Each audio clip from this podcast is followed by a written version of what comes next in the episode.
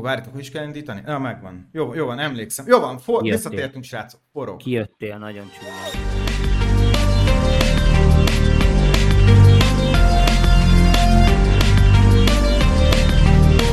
Here's a second down and three. Jackson takes it himself. Look at him turn back and forth. Oh! He broke his ankles. Now he's got an entourage. And he's got a touchdown. He is Houdini. Sziasztok fórumozók, Peti vagyok, és visszatért a Fumbler Fórum egy pici nyári pihenőből, és izzadásból, és mindenből. Ugye volt itt HFL, volt minden, nagyon sok dolog történt körülöttünk. Van egy új például technikai upgrade-ünk is, amit tök jó, reméljük, hogy ez még hosszú távon is tud minket szolgálni. Sok újdonság, a lényeg az nektek, hogy újra jövünk tartalma, és szerintem ez a legfontosabb. Szóval úgy gondoltuk, hogy egy fantazival durrantunk, robbantunk nektek, mindenkinek ezt hiányzik a legjobban így a meleg nyárban, dinasztia draftok már tübörögnek, redraft ligákra mindenki készülődik, hoztunk egy pár játékost. Az epizódnak a címe, tudjátok milyen teátrális tudok lenni, kisláb, nagy cipő, olyan játékosokat hozunk nektek, akiknek hát most elég erős az elvárás akár, vagy van egy elvárás, és az a kérdés, hogy meg tudnak-e ennek felelni. Ezt a témát két emberre fogom boncolgatni, állandó szereplőnk Zsolti. Szia Zsolti! Hello, hello, sziasztok!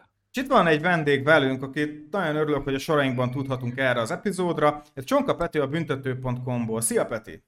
Sziasztok! Üdvözlök mindenkit én is, és köszönöm a meghívást! Mindig szuper, hogyha itt vagy velünk, Peti. Tudjátok Petit, nézzétek a cikkjeit, most szerintem nagyon-nagyon sok jó minőségi cuccot hoz ki a nyáron, így ebben az uborka szezonban szerintem érdekes, tök jó mély elemzéseket, történeti áttekintéseket, stb. Hoz, mindenképp keressetek rá, büntető.com, és szerintem vágjunk is bele, srácok. Érdekes téma ez, mert minden évben vannak ezek a felhápolt játékosok, megkapjuk, hogy mindenki boom or bust, nagyon-nagyon-nagyon király kis dolog, és az minden évben beletörik a bicskánk. Hatalmasak az elvárások, aztán utána pedig ott vagyunk, hogy ezt nagyon nem kellett volna. Ugye, még az 1/1 is tavaly ilyen volt, Zsolti, pontosan emlékszünk, 1/1, Jonathan Taylor, nagyon nagy volt a hype, még egy szintet tud emelkedni, tovább tudjuk tolni ezt, jött még Najee Harris is szóba, jött a top pickek között. Végül azt derült ki, hogy ez egy picit még talán túl nagy elvárás volt a játékosok irányába. Biztos, hogy benne, hogy az elmúlt időszakban te is belefordultál egy-kettő ilyen pofonba. Mit gondolsz erről a jelenségről? Hogy szoktad megkeresni és elemezni ezeket a játékosokat? Igen, sokszor szoktuk azt mondani, hogy ne gondoljuk ezt az egészet túl, hanem csak menjünk az árra, meg higgyünk a rankingekbe, de amúgy pont itt az említett Jonathan Taylor, sőt nem is inkább szerintem Najee Harris jobb példa, mert ugye Jonathan Taylort ugye a sérülések is hátráltatták tavaly, de például Najee Harris annyira fent kelt el mindenhol, és amúgy gondolhattuk volna azt, hogy azért ez a Pittsburgh Steelers fal, ez nem túl acélos már, pedig már megtanultuk az évek alatt, hogy jó fal nélkül amúgy a running back-ek is annyit érnek, amennyit, úgyhogy hát nagyon nehéz. Most mondanám, hogy inkább gondoljuk túl, de aztán amúgy az esetek 80%-ában ez nem jön be. Tehát ez nagyon nehéz. Ez továbbra is olyan, tehát mint a lottó nagyjából, mert bármilyen szar beüthet, látjuk Taylornál is a sérülése, ahogy már az előbb is mondtam. De ugye tavaly például Barkley azért csúszott sokat, mert mindenki azt mondta, hogy ugye egy sérülés nélküli szezon szinte elképzelhetetlen Barkley nélkül, aztán láttuk, hogy azért milyen számokat hozott, úgyhogy kicsit ez így ilyen kétes, de most én most azon a vonalon leszek, hogy inkább gondoljam túl ezt az egészet.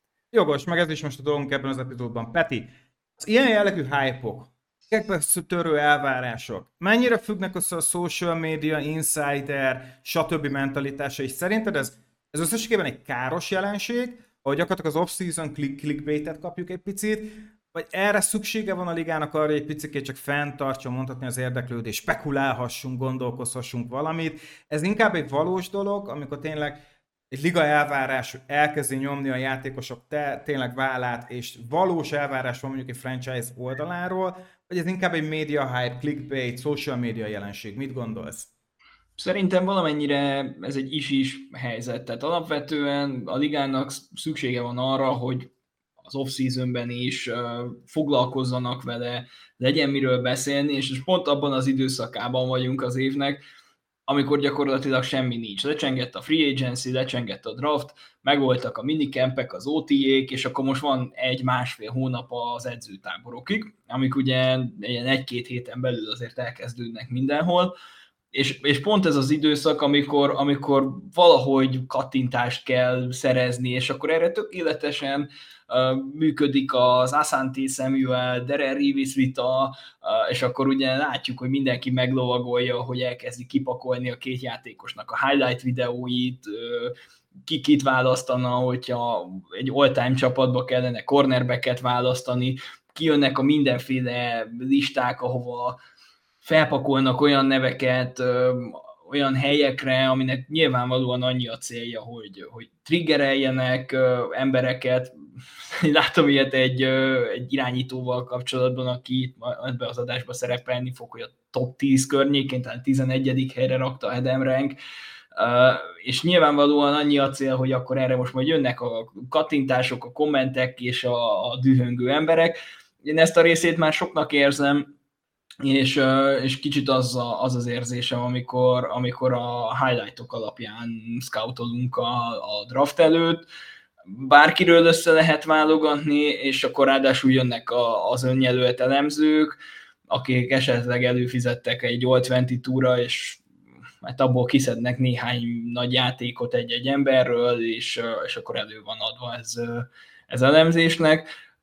És igazából tényleg ebben az időszakban abszolút túl van ez tolva, engem már ez kicsit zavar, de lassan tényleg itt vannak az edzőtáborok, meghallgatjuk majd mindenkiről, hogy tényleg future Hall of Famer, mert a harmadik sor ellen baromi jól teljesített egy védőfelszerelés nélküli edzésen, úgyhogy közeledik a szezon, végre vége lesz ennek az időszaknak. Galibám a preseason mérkőzéseknek a gyönyöreit, amikor látjuk 5 percig mondjuk az első sorokat a pályán, meg hát innen üzenem a játékosoknak az NFL-ben, Raiders játékosok, most kell gyorshajtani, Saints játékosok, most kell verekedni, az legalább egy exakt kézenfogható hír.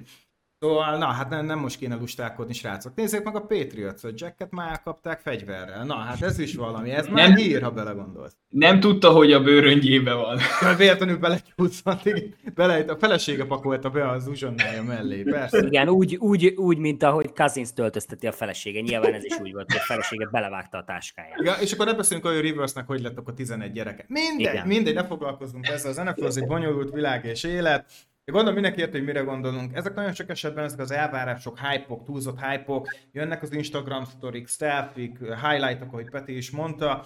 Valahol ez tényleg arról szól, csak hogy úgy szimplán felszínen tartsuk ezt a dolgot. És így van, mi erre fogunk most ugrani, miért is ne, srácok? Mert a fantasy azért az fantasy, és azt nem hagyhatjuk figyelmen kívül, hogy a hype-ra ráugrani, amikor nagyon fontos, és egy jó ötlet is lehet. Ugye ilyen volt például a Stephon Diggs féle folyamatos Instagram üzengetés, hogy Josh Allen, vigyázzatok, mert ez a srác nagyon nagyot fog durrantani, és így is lett. Miért próbálj meg egy hasonlókat, akkor mi is kielemezni. Srácok, hoztam egy pár játékost. Arra vagyok kíváncsi, hogy mit gondoltok. Peti, az NFL szintjén az elvárások mennyire éleszkednek a játékos valós képességeihez, és amit tud hozni, az úgymond asztalhoz. Zsolt, te pedig az, hogy a fantasy elvárások mennyire tudják majd tükrözni a játékos reális fantasy pontjait, amit tényleg szerezni tud mondjuk az előttünk lévő szezonban. Kezdjük is az első emberrel, gondoltam, hogy rögtön hozzuk azt, hogy tudjátok így kiengedjük magunkból azt, ami már így úgyis csak időkérdése lenne, hogy egy félórás veszekedést legyen a vége. Justin Fields, Chicago Bears. Tudjuk, hogy ez egy másodéves játékos, aki egy nagyon-nagyon jó Ohio State-ből érkezett, tudjuk, Ohio State irányító, azt is tudjuk, hogy relatíve le is csúszott a Bearsnek az ölébe, 11. pick volt, tudjuk azt, hogy Pace fel is ment érte, stb. Azért voltak itt egyéb dolgok, hogy Fields nem lehet csak úgy simán leírni. A fiatal irányító azért még mindig fiatal, és hát ugye a tavalyi éve az jobb volt, mint a 21-es. 21-ben ugye hát nem igazán mutatott jól, 58%-os completion-ja volt, 21-ben csak 7 TD, 10 interception, nem egy szép dolog, 73-as QB rate, 22-ben az egy javult. Ezt meg kell hagyni, hogy javult, mert csak 3-12 volt a mérlege a Bearsnek, viszont azért sikerült passzolni a 2242 yardot, ami azért még ha nagyon sokkal nem is jobb, de jobb. 60%-os completion, 17 touchdown, szóval tud touchdown passzolni, ami szerintem nagyon szuper. 11 interception, ami azért egy picivel jobb, és úgy gondolom, hogy a QB rétje 85, ami szintén nem mutat annyira rosszul. Amit még kiemelnünk, ugye ez a futáskés, hogyha Justin Fieldsről beszélünk, a futást nem lehet figyelmen kívül hagyni. Tavaly 1143 yardot futott, 8 TD-t szerzett és 7,1 yardot átlagolt per futás. Szörnyen durva számok, nagyon-nagyon durva számok, kegyetlen. És talán ezért is volt fantasy szempontból ennyire fontos része ennek a játéknak. Jelenleg az EDP a fantasy kalkulátor szerint, most azt fogom mondani, hogy ezért ő relatíve magas, és ez egy PPR ligában, 12 fős ligában, tehát 12 főről beszélünk.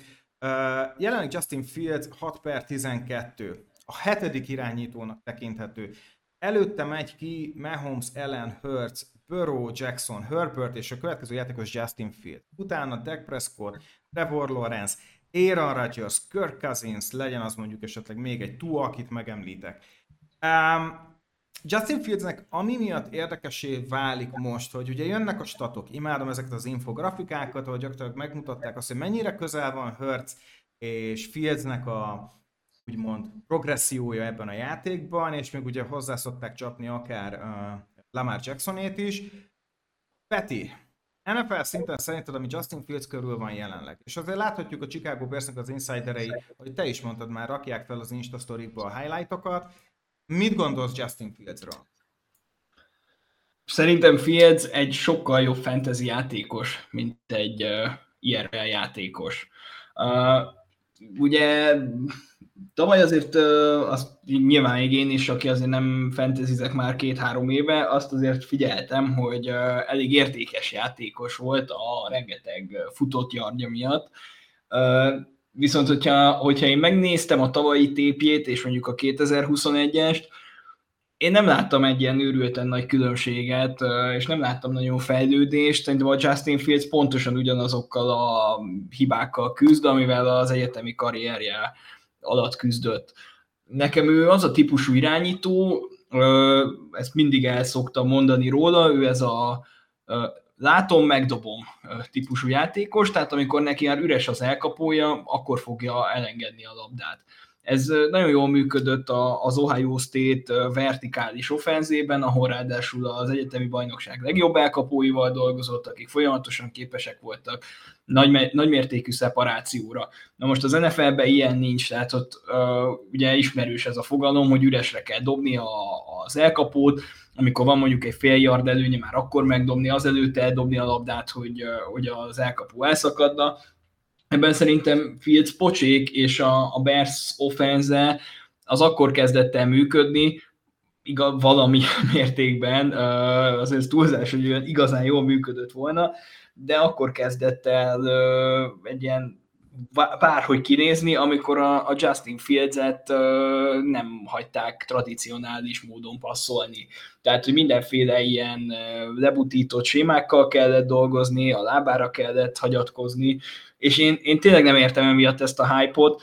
És megnéztem, hogy tavaly a 3 győzelmük volt, ugye volt egy a San Francisco ellen, a Monsoonban, ahol ugye passzolni esélytelen volt, és akkor egy ilyen shit show-ban nyerni tudtak.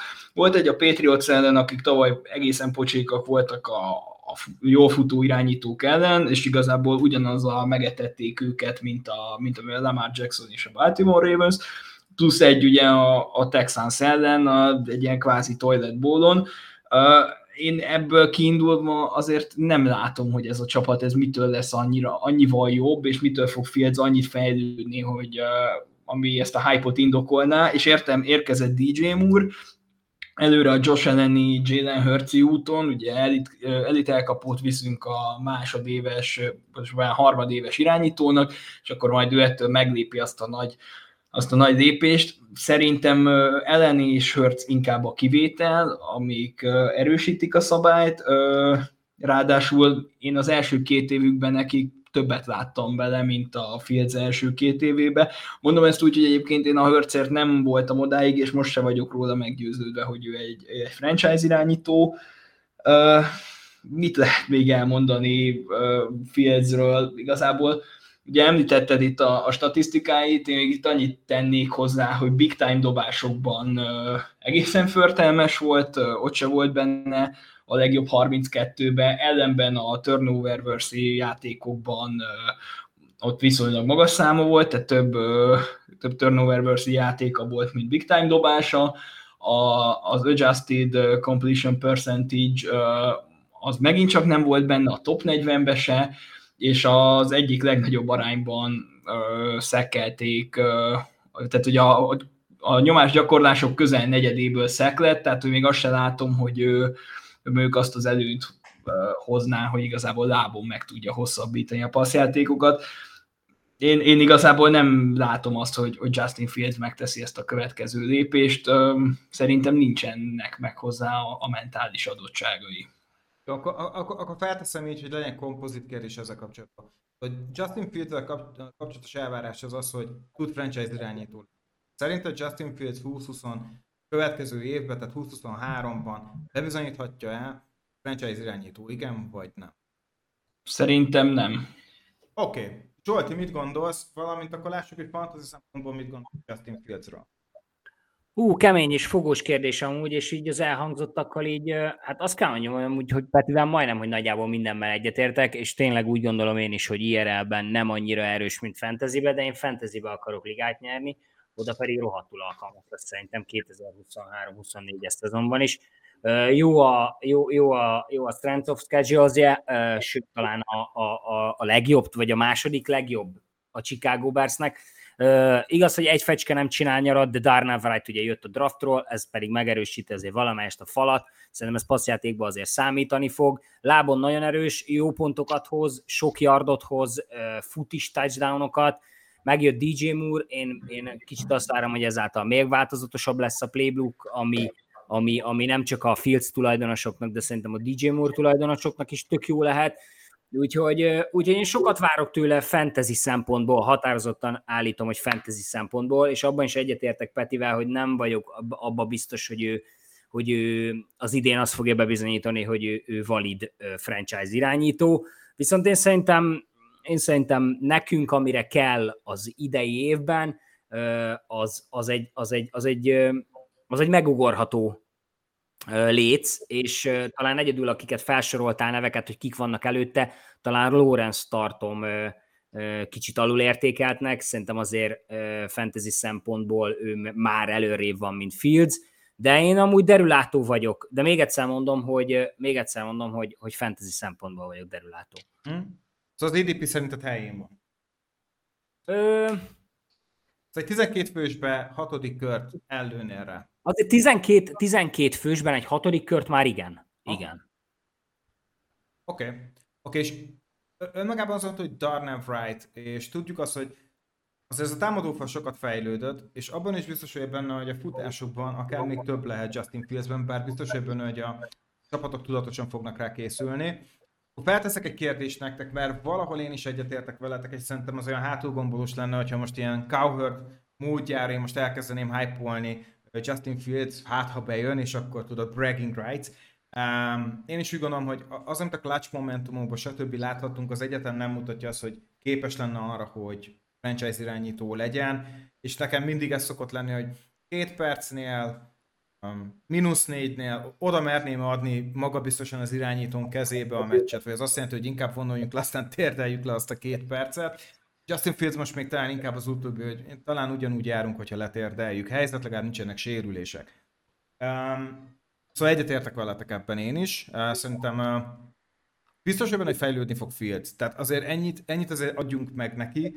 Szerintem sokkal jobb éve lesz, mint tavaly. Viszont azért mindig kevés lesz pont arra, hogy végre az első irányító klassz, ami tetszik majd jövőre eddig, hangsúlyozom, tehát hol van még az.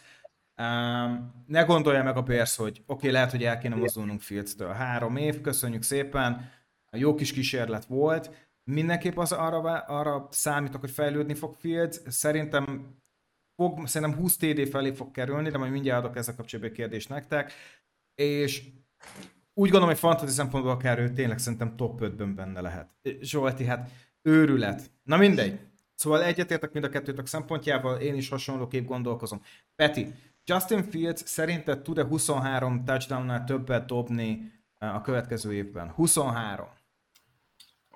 Én inkább itt az undert mondanám. És még, bocsánat, egy fél mondat erejéig Darnell Wright-ra akartam mindenképpen reflektálni, hogy nagyon szeretem, nagyon jó pixel, vagy én legalábbis őt nagyon jó játékosnak tartom, erősíteni fog a támadó falon, de amíg 3,45 másodperc az átlag idő, amennyi alatt Justin Fields engedi a labdát, addig majdhogy nem mindegy, hogy ki a jobb oldali tekölje. Ennél csak Malik Willis és Bryce Perkins szabadult tavaly lassabban a labdától. Wow, és az utóbbit meg kéne majd is googlizom, hogy honnan is jött. Oké. Zsolti. Itt jön a nagy kérdés. 1200 yard alatt vagy felett fog futni Justin Fields 2023? Tavaly 1143 volt. Beszéltük, hogy lehet, hogy készülni fognak most már rá. Viszont én abban is biztos vagyok, hogy több direkt futás lesz ráhívva, és talán DJ Moore jobban meg fogja nyújtani a pályát, megugorja az 1143-at, megugorja az 1002-t. Én egy picit féltem Fields-et. Nem tetszik, hogy vigyáz magára, idézőjelesen, bár ebben fejlődött. Én erre mondok undert. Szerintem a TD meg lesz. Én most erre mondok undert a futásra. Szerintem 1000 yard körül, 900 és 1000 yard körül számítok Justin Fields-nél most. Oké, de szóval egyetértettünk abban, hogy Justin Fields-nek azért nagyon-nagyon komoly feladata lesz. Franchise irányítóként nem igazán bízunk benne, fantasy játékosként annál jobban. Oké, srácok, hát hogyha azt hittük, hogy ez egyszerű, akkor most még jobban megbonyolítom a helyzetet, mert hozzuk az egyik olyan játékost hozom nektek, aki engem borzalmasan összezavar. Ez pedig nem más, mint Tony Pollard a Dallas Cowboysból. Tony Pollard ugye most Ezekiel Elliotot elküldte a Cowboys. Most mondhatjuk azt, hogy meglepetés, nem menjünk ebbe bele. Azt tudjuk, hogy egy elég komoly szerződésem volt, folyamatosan esik vissza évről évre Elliott, és ennek hatására Tony Pollard tavaly, aki egészen jó évet hozott, úgy tűnik, hogy megkaphatja running back 1 címet. 26 éves játékosról beszélünk, ezt mindenképp szeretem kiemelni a running back-eknél az életkorukat, ez szerintem fontos szempont. Egy relatívan magas running back-ről beszélünk, 183 centi, és ugye már 4 évet húzott a ligában, 5. évét kezdi, tavaly majdnem 200 futási lehetősége volt, először lépte át az 1000 yardot, 1007 yard, szóval nagyon szépen kicentiszte, 9 touchdown-t hozott, nem lenyűgöző, de nem is rossz, úgy gondolom, és 5,2 yardot átlagolt, ami viszont nagyon-nagyon-nagyon rendben van. Elkapásokban összességében aktív volt, 55 target repült az ő irányába, de csak 39 elkapás, ami running back esetén az egy picit lehetne jobb. 3 TD-t szerzett elkapásokból, szóval összességében nem volt szerintem egyáltalán rossz éve Tony Pollardnak. És egy olyan Dallas Cowboyshoz került, ahol egyértelműen látszik, hogy Mick McCarthy szereti futtatni a labdát, és fogja is futtatni a labdát. És talán itt, ami érdekessé teszi, nem csak fantasy szempontból, de szerintem a liga egészét tekintve is. Milyen veretes névsort fogtok most kapni. Tony Pollard, Ronald Jones, még itt van a ligában, azt az eget. Malik Davis, Deuce Vaughn, aki ugye inkább szupermodellnek megy el a paraméteri alapján, mint sem running backnek, és bizonyos Rico Dowdle, akinek most látom először leírva a nevét életemben. Ez a backfield, amivel a Cowboys meg akarja támadni ezt az évet.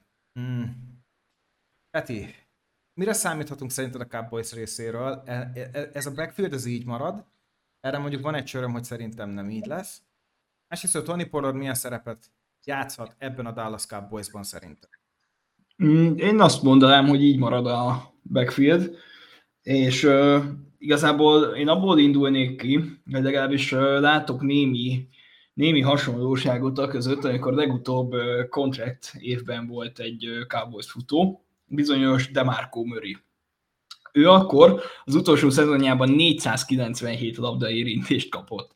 Tehát ott a Cowboys biztosra ment, hogy mindent kisajtoljon belőle, mondván úgyse mi adunk neki legközelebb szerződést. És az, hogy a Pollard és a csapat között nincsen hosszú távú megállapodás, talán pont a felvétel napján van a határideje, és minden jel arra mutat, hogy ez így is fog maradni.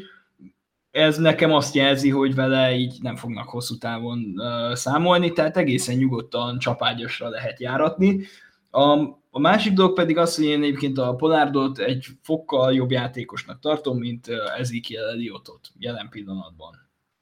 Tehát én abszolút értem azt a döntést, hogy inkább rá akarnak építeni, és én egy-két évre belelátom Pollardba, hogy a megfelelő mennyiségű labdaérintéssel ő lehet egy igazi első számú futó, úgyhogy én idén egészen jó szezont várok tőle, már csak azért is, mert én úgy gondolom, hogy nem érkezik mögé senki, kellően tehetséges hozzá, és akik mögötte vannak, azok pedig nem nagyon fognak snappeket kapni. Úgyhogy nálam ez így viszonylag egyértelmű. Én egyébként a Malik Davist azért megemlíteném, hogy ő egyáltalán nem egy ügyetlen srác, szóval mondjuk, hogyha itt a Pollard megsérül, ami, hogyha megkapja azt a terhelést, amire számítunk, akár idén bekövetkezhet, de szerintem egy szezont azért kibír egy ilyen használat mellett. Malik Davis egy érdekes sleeper lehet, mert nálam egyértelmű, hogy ő van a deskchart második helyén, az alapján, amit tavaly láttam belőle, meg amit Ronald Jonesból láttam. Deuce Vaughn pedig, ahogy te is említetted, ő azért inkább egy ilyen rotációs elem, mint stabil ember a deskcharton. Hát igen, azt tudjuk, hogy Deuce Vaughn, ugye sokkal inkább ilyen special teamerként lehet szerintem leginkább az első évben jelen. Neki nagyon sok izom kell, meg kicsit át kell dolgozni a testét. Valaki megnéz, akkor tényleg ilyen vékony lábakkal, én nem tudom elképzelni, hogy ez hogy tud működni. Kicsit olyan Naim Heinz-os rólt képzeljünk el szerintem Deuce Vaughntól. Davis-szel egyetértek szerintem is, de Ronald Jones, ugye, akinek szerintem borzasztó keze van, és még a fumble-ökben is nagyon jó, főleg goal line helyzetekben. Ez akkor nagyon-nagyon-nagyon Tony Pollard év lesz, és pont így Zsoltihoz fordulok, hogy hát azt akkor ki kell használni, mert szerintem, amit most elmondott Peti, az, hogy Tony Pollard 12 fős PPR ligában a jelenlegi EDP-je szerint egy 10. pick, 2/8, Zsolti, akkor rá kell ugrani, hogyha azt mond, amit Peti mond, ha az lesz, amit Peti mond, akkor Tony Pollard bőven túl fog ezen menni. A környékén 8. Bizsán, 9. Najee Harris, 10. Pollard, 11.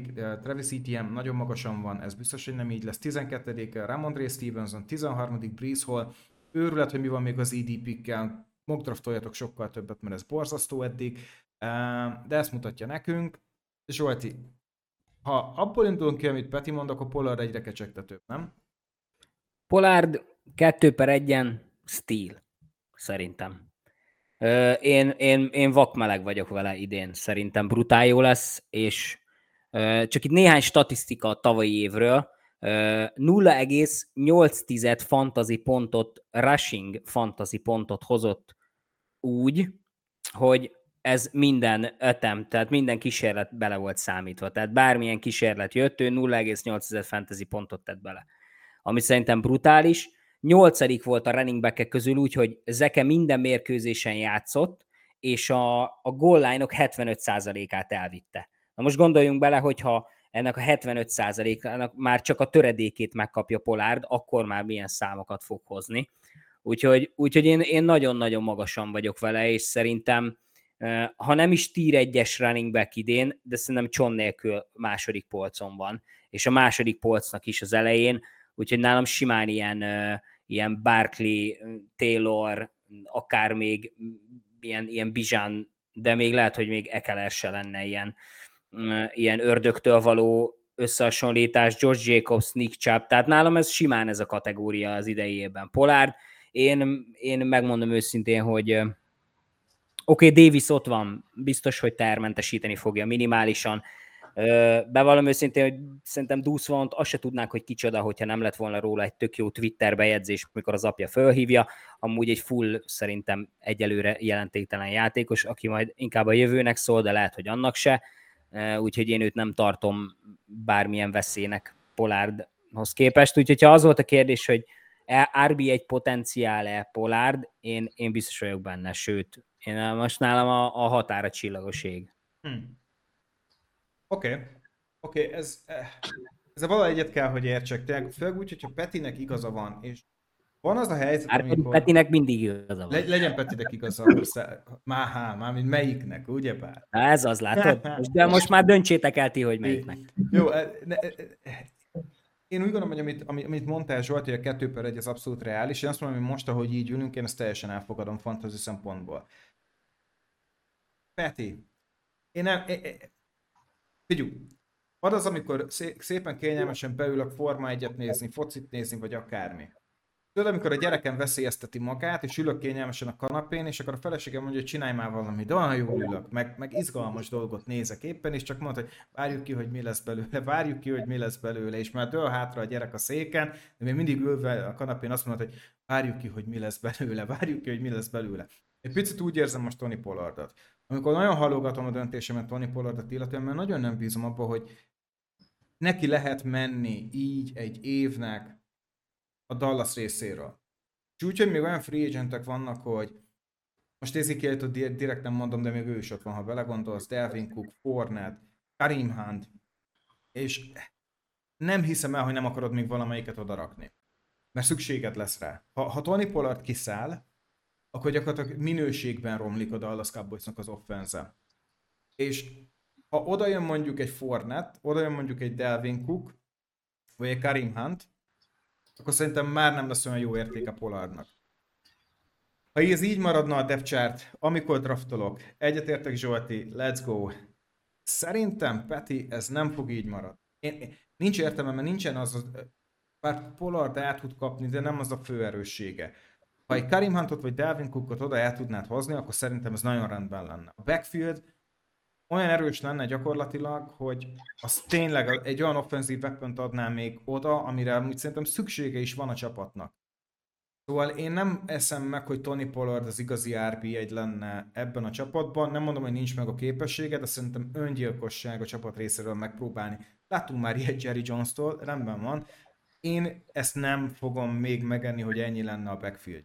Ez az én érvem, hogy ha azt nézzük, ami van, abszolút igazatok van, de én még mindig nem eszem meg, hogy ez így marad. És itt jön a kérdésem mind a kettőtökhöz. Peti, Dalvin Cook, Fournette vagy Hunt lenne a jobb fit? És itt most kalkuláltba a fizetés, elvárások, egészség, sémafit, akármi. A három közül melyiket vinnéd el és miért a Dallashoz? Hogyha kéne még egy running back?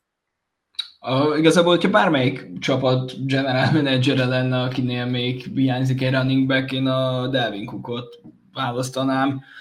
Szimplán azért, mert ő a játéknak minden elemében tud egy eléggé magas szintet hozni, és akár még egy kicsit hosszabb távon is. Mondjuk egy Fournette-ben annyira nem látom, hogy ő egy-két évnél többet ki tudna hozni, elkapásokban annyira nem erős, ugye a passzjátékban nehezebb bevonni, ugye a Tampa próbálkozott ezzel minden áron egy időben, de hát azt rossz volt nézni is. Kareem Hunt meg abszolút nálam ez a change of pace back. Jó, egy picit annál azért több, mert nyilván nincs elveszve, hogyha futnia kell, de nálam Dalvin Cook a sokoldalúsága és a minden téren magas színvonalú játéka miatt a favorit. Zsolti? Hát ez nehéz nálam. Dalvin Cook azért egy más kategória. Ő nem az, aki, szerintem ő még mindig nem az, aki most egy Tony Pollard mögött ő B-opció akar lenni. Tehát szerintem ő még valahova első számú running backnek akar elmenni, és én a képességeiből egyértelműen még azt nézem ki. Hát Fournette, nem tudom, ő tök jó kérdés, tehát ő is, hogy most ugye, hogy azt nézzük, hogy Tony Pollard mögé mellé kell valaki, akkor talán a Fournette-et vagy Kareem Huntot vinném. De talán, ha most választanom kéne közülük, akkor nekem Kareem Hunt lenne az emberem, már pedig azért, mert szerintem akkor ő, ha mondjuk egy harmadik és hosszú, hogy Pollard nem volt ügyetlen kezű, de azért Kareem Hunt mégiscsak egy jobb pass catching running back szerintem. Úgyhogy én, ha ilyen fitként néznénk, akkor nekem Kareem Hunt lenne az emberem. Teljesen vel vagyok, mert olcsóbb is. És valamennyire sérülésektől kevésbé érintett sérülésekben, és ami Kareem Hunt egy top tier futó amúgy. Ha csak azt nézzük, hogy nem lett volna a balhé és a Chiefsnél marad, Nagyon jó futó. Én Huntot minimálme sokkal olcsóbb, de... Meg ők jól működtek Chubb-bal, tehát igen, jól nézett ki, amit csináltak. Nem, Kareem Hunt se volt elégedetlen, tehát a balhéja után ő elfogadta, hogy neki most ezt le kell nyelnie, és szerintem nem szülne semmilyen féltékenységet sem Tony Pollardban, hogyha mondjuk egy Kareem Hunt lenne ott mellette, mögötte, úgyhogy én szerintem ők így chemistryben is tök jól működnének. Jövünk egy wide receiverre, srácok. Szerintem az egyik legtöbbet emlegetett wide receiverről fogunk beszélni. A részemről is. Nagyon-nagyon szerettem ezt a elkapót, a college-ból kijövet. Nagyon nem szeretem, ahova kerül, de nagyon tetszik, ahogy teljesít. Az Ohio State volt elkapója Garrett Wilson. Nagyon nehéz róla objektíven beszélnem. Én szerintem az egyik legjobb elkapóról beszélünk a tavalyi klaszból, mondjuk most nagyon nagyot nem mondtam, hiszen az elmúlt időszakban nagyon jó elkapók leszekkel találkozhattunk. De kezdjük is a Jets elkapója, ugye rookie éven van, túl sikerült 1000 yard felé kerülnie, 1100 yard fölé került, 147 target, 83 elkapás, pocsék irányító, csak 4 touchdown, nem igazán jó catch rate, de nagyon effektív volt, mikor a labda hozzá került. Nagyon-nagyon-nagyon, nem is lehet belülni, hogy milyen típusú elkapóról beszélünk, a pályát teljes területét bejátsza. És úgy gondolom, hogy a hype, ami most Wilson körül van, az elsősorban Aaron Rodgersnek köszönhető. És ami Garrett Wilson esetén leginkább érdekes, hogy a top elkapók közt emlegethetjük, top tier elkapó már most, de azért még messze nem elit. Egy jó éve van. És úgy gondolom, hogy Aaron Rodgers akkorát lökött az ő renoméján, ázsúlyán és elvárásaink Garrett Wilsonnak, hogy innentől fogva, hogyha belegondolunk, hogy még ezeket a számokat is szeretné túlszárnyalni, itt már gyakorlatilag Julio számokról fogunk beszélni, csak hogy itt a realitások talaján járjunk. Tehát simán akkor itt most azt mondom, hogy itt 1400 yardokat mondanak már, meg még többet. Peti, Garrett Wilson meg tud-e felelni ennek az elvárásnak, amivel találkoznia kell Aaron Rodgers érkezésével a Jetsnél? Valóban ő lehet az első számú elkapója Aaron Rodgersnek, akinek még soha nem volt szerintem ennyire jó elkapó magja. Itt most Garrett Wilson, Allen Lazard, Nicole Hardman, Corey Davisről beszélünk, visszahozták ugye Randall Cobbot is, és szerintem várjuk ki, hogy Jordy Nelson mit fog mondani, mert szerintem még őt is visszahurcolják a pályára, Tyrell Conklin, CJ Uzuma, Jeremy Ruckert, egy Zach Kuntz is megemlíthető Titan pozícióban. Nagyon sok eszköz van Rodgers körül. Nem is tudom, hogy volt-e valaha ennyire jó tényleg fegyverarzenál körülötte. Szerinted ennek van-e rajtása, hogy Garrett Wilson kiemelkedjen, mint egy igazi első számú elkapó? Szerintem van. Pusztán azért, mert én ennyire nem érzem erősnek ezt az elkapósort. Vagy legalábbis tavaly ezen ment a hiszti, egész évben nagyon sok Packers szurkoló, meg igazából Aaron Rodgers részéről is, hogy hát micsoda szar ez az elkapósor, most ennek a nagy részét átültették New Yorkba, és most már zöldsárga helyett zöld-fehérben játszanak, és akkor hirtelen mindenki elégedett, és hát ilyen még soha nem volt Rodgersnek. Egyébként tavaly nem volt egyáltalán annyira rossz, mint ahogy az a médiában megjelent. És amit Garrett Wilson-t illeti, szerintem nyilvánvalóan is teljesen egyértelműen ő itt a wide receiver 1. Sőt, én megmerem kockáztatni, hogy Garrett Wilson top 5 játékos a rosteren. Már lehet, hogy nem annyira nagy kockázat. Viszont az elvárások szerintem túlzóak vele szemben. És nem is feltétlenül azért, mert őt értékeljük túl, hanem nekem kicsit inkább az az érzésem, hogy ezt az egész Rodgers trade-et értékeli túl a média. És én úgy érzem, hogy itt Rodgers túl van hype-olva, túl sok ez a Rodgers hype. Ezt látni kell, hogy ő 3 éve egy nem vészes, de folyamatos lejtmenetben van. Tehát, hogy...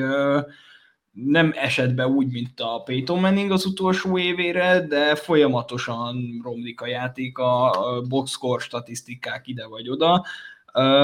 És én inkább hamarabb látok bele Rodgersbe itt egy Favre 2.0-át, mint azt, hogy ez a Jets ez mondjuk Super Bowl contender legyen, amit néhányan azért így már emlegetnek. Ennek ellenére Garrett Wilson szerintem van annyira tehetséges, és Rodgers még tud olyan szintet hozni, hogy baromi jó éve legyen.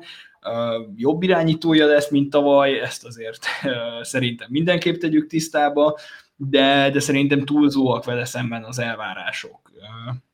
Szerintem a yard száma az nem nagyon fog nőni, ha igen, akkor is nagyon kevéssel.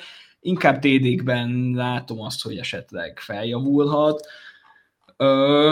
és akár egy kis szerencsével, meg hogyha mondjuk Rodgers picit magára talál az elmúlt 3 évéhez képest, akkor még akár azt is megmerem kockáztatni, hogy Garrett Wilson egy top 10-es elkapó lesz a következő szezonban, mert alapvetően a tehetsége megvan hozzá, de azért ez eléggé 50-50, és azzal nem értek egyet, hogy ekkora hype-ot kell köré csinálni. Én azt gondolom, hogy a helyén kell őt kezelni, egy borzasztó tehetséges elkapó, aki a második szezonjába lép. Viszont Garrett Wilsonnak meg lesz most már egy ilyen exakt helye a pályán, vagy neki soha nem is lesz. Ő tényleg ez a tipikus gadget elkapó lesz, aki a pálya teljes területét befogja, XY slot bárhol meg fogod találni, mert egyszerűen a stílusa. Szerintem utóbbi, és szerintem nagy kár is lenne őt egy szerepkörbe beskatujázni, mert pont a legnagyobb erősségét vennéd el. Tehát szerintem neki abszolút jól áll ez a szerepkör, és ebben érzi magát igazán jól. Mondhatjuk úgy, hogy ő tényleg egy ilyen, ez egy olyan, mint a Tampában volt mondjuk Chris Godwin-szerű szerepről, biztosan lehet rá számítani? Tehát ő volt az, aki Chris Godwin, aki gyakorlatilag mindenhol fel tud tűnni, nagyon gyors, fizikálisan is nagyon rendben van, annyi, hogy kb. Egy magasak is. Szerintem nagyon kezd hasonlóvá válni ez a két játékot. Látok hasonlóságot. Nekem a draft előtt egyébként a Garrett Wilson inkább a Stephon Diggsra emlékeztetett, de Godwin is abszolút egy jó comparison, legalábbis ebből a szempontból mindenképp, hogy mennyire feltűnnek ők a pálya minden pontján, és mennyi különböző szerepkörben tudnak nagyon hatékonyak lenni. Úgyhogy akár lehető a Jetsnek a Godwinja. Oké, Zsolti, akkor hozzád fordulok. Az EDP ez nem mutat jól. 12 fősben, harmadik kör, 10. pick Garrett Wilson, ez kb. Ingyen van. Muszáj mokkolnunk, srácok, ezek a konszenzus rankingek még nem a legszebbek. Ez PPR liga persze. Hát szerintem ez ingyen van. Olyan emberek vannak előtte, mint DK Metcalf, Debo, Tee Higgins, szóval én azt mondom, hogy ha most itt az EDP-t nézzük, határozottan 3.10, akkor szerintem ebben a kontextusban Garrett Wilson még egy stealnek is tekinthető, nem gondolod, Zsolti? De abszolút, ott mindenképpen amúgy. Tehát Fantasy Prozon is, ahogy nézegettem, még standardban is ilyen konszenzus 21. helyen van, ami mondjuk 10 fős ligában. Uh-huh. Ugye már harmadik kör, és ugye ott az eleje, tehát ez így nagyjából így mindenhol így a világhálón, meg a szakértők között így egy helyen mozog. Nem tudom, én most kicsit azt veszem észre, itt az IDP-n is azt látom, hogy mikor ide jött Rodgers, megérkezett Rodgers, akkor ugye mindenki az egeket verdeste Garrett Wilsonnal kapcsolatban, és most ha így megnézzük ezeket most akkor visszakanyarodva az EDP-re, de mondjuk csak ilyen konszenzus rankingeket megnézünk, azért nincsen annyira agyonnyomva Garrett Wilson, tehát itt a PFF-nek a legutóbbi top 300-as listáját nézve, és ő a 10. wide receiver, és a 22. Az overall rankingen, szerintem ez amúgy... Tehát ez nem akkora hype, mint amire mondjuk számítani lehetett. Viszont a harmadik körben már teljesen egyetértek veled, hogy amúgy óriási ajándéknak gondolom, mert szerintem ezt az 1100 yardot, és ezt a 4 touchdown-t, ezt szerintem meg fogja ugorni. Tehát én szerintem gond nélkül Rodgers-el, még hogyha én is azért valamennyire egyetértek Petivel, hogy nem biztos, hogy ez a Rodgers dolog, ez annyira jól fog elsülni, de ha igen, akkor meg e felé bőven felé lőhet. Szerintem az 1004 felé is mehet akkor, sőt az ilyen 2 számjegyű touchdownokat is el tudom képzelni nála. Meglátjuk. Szerintem, tehát az eredeti kérdésre visszakanyarodva, ez a harmadik kör eleje, ez stealnek számít, tehát itt már bőven húzhatjuk, és én biztos vagyok benne, hogy a legtöbb ligában már a második körben nem lesz bent. Vagyis hát igazából úgy mondom, hogy a második körbe szépen ki fogják vinni mindenki. Ezt én is így látom, és amúgy fantasy szempontból, Zsolti, itt vinnél el te, csak hogy ezt az EDP-t rendbe rakjuk meg rankinget. Hogyha azt mondom, hogy választanod kell, teljesen mindegy, hogy hol pikkelsz, Mert van még egy Jalen Waddell vagy Garrett Wilson, kit hozol el? Hát talán az inkább wide receiver 1 miatt Garrett Wilson, mert szerintem ő egyértelműen VR1, már pedig Waddell, akármennyire is imádom, meg szeretem, de ő azért kimondatlanul Tyreek Hill mögött a legjobb elkapó, tehát egy wide receiver 2, akármennyire topnak számít ő a ligába szerintem. Tehát... Hát meg ne felejtsd el, hogy ha van Tua, akkor van Waddell, ha nincs Tua, nincs Waddell. Tehát igen, ez meg a másik. Tehát most találjuk ki, hogy akkor most mi lesz Tuával, meddig fogja bírni, esni tanul, mi lesz a fejével, bírni fogja, nem, ezt egyszerűen nem lehet tudni. Nálam még most jelen pillanatban, így július közepén rákanyarodva így a lassan a mokkoknak a főszezonjára, nálam még Garrett Wilson előrébb van. Okay. Ha nem is sokkal, mert mondjuk azt, hogy akkor Jalen Waddell mondjuk wide receiver 11,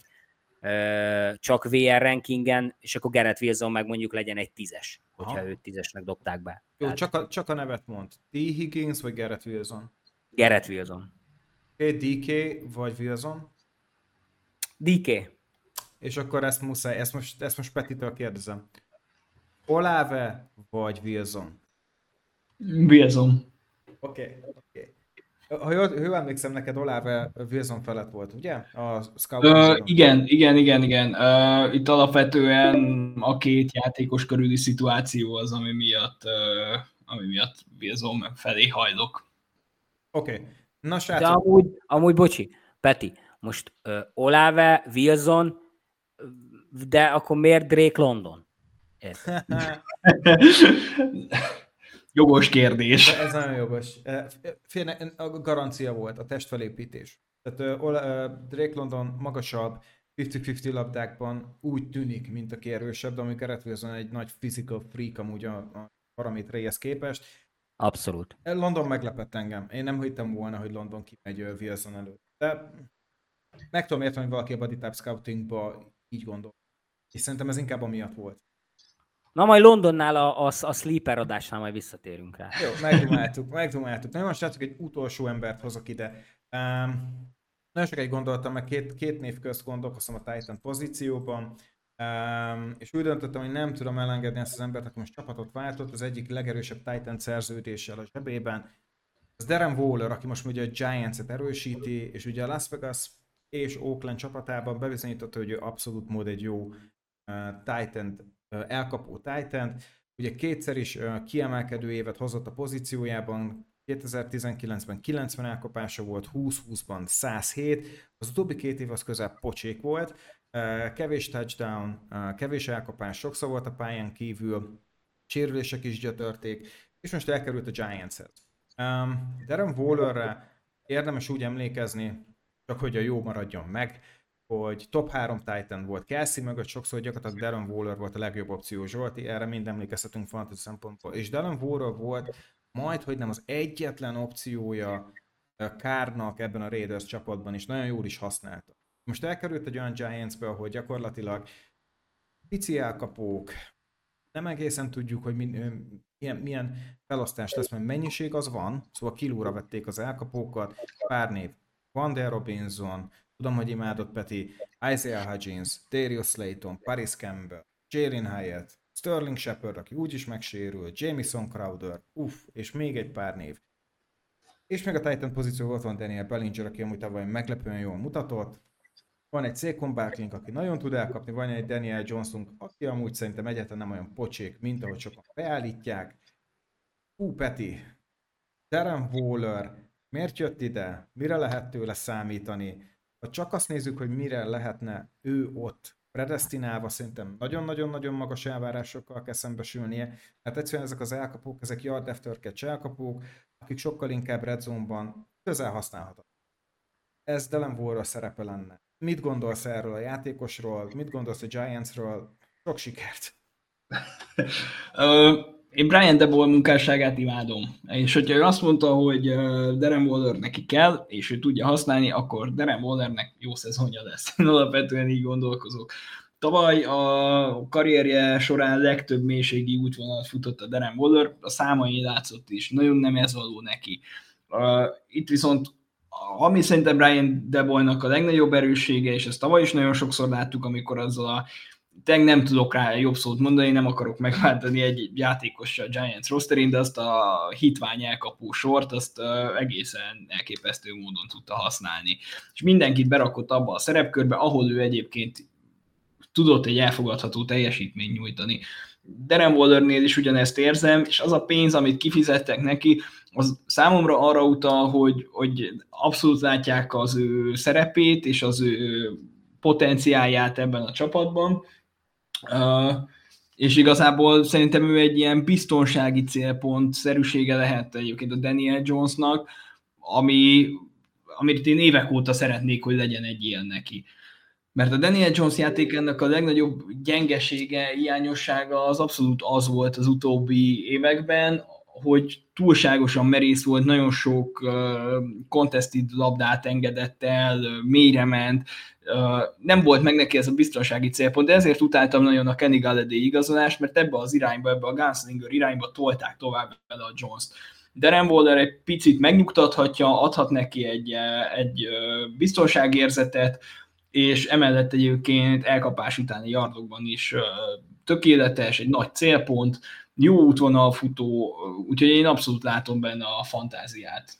70 elkapás alatt vagy felett? Hát jól meghúztad a vonalat. De ugye? Inkább alatt. Zsolti, Darren Waller, 7. tight end.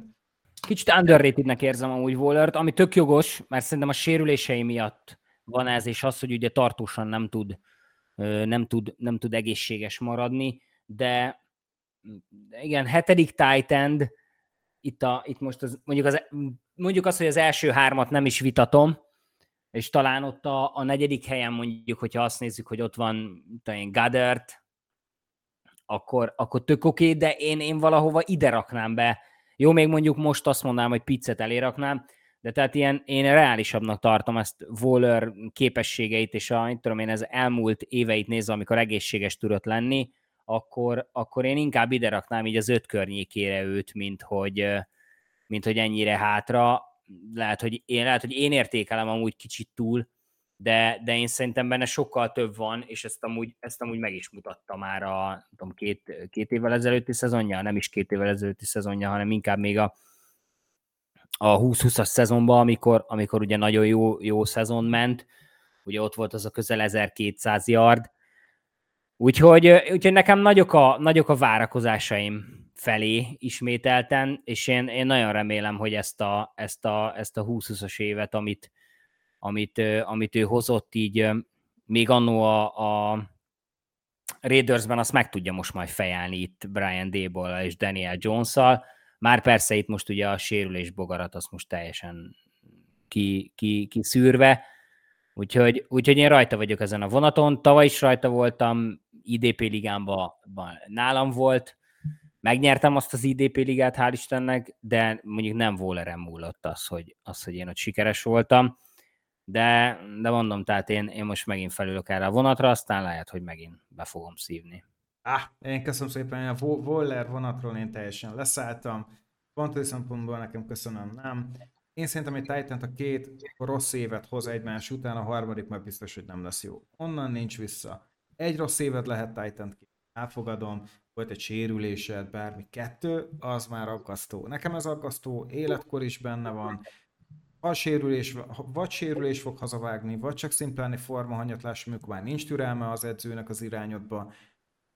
Én nem vagyok optimista Darren Wallert illetően, nekem ez túlfizetés. Akkor inkább én azt mondom, hogy egy Feyermuth sokkal jobb opció Zsolti fantasy szempontból, akár még egy Njoku, Evan Engram, hozzátok, köszönöm szépen, Oakmet sem hangzik olyan rosszul, és akár egy Dalton Kinkédet inkább megkockáztatnék.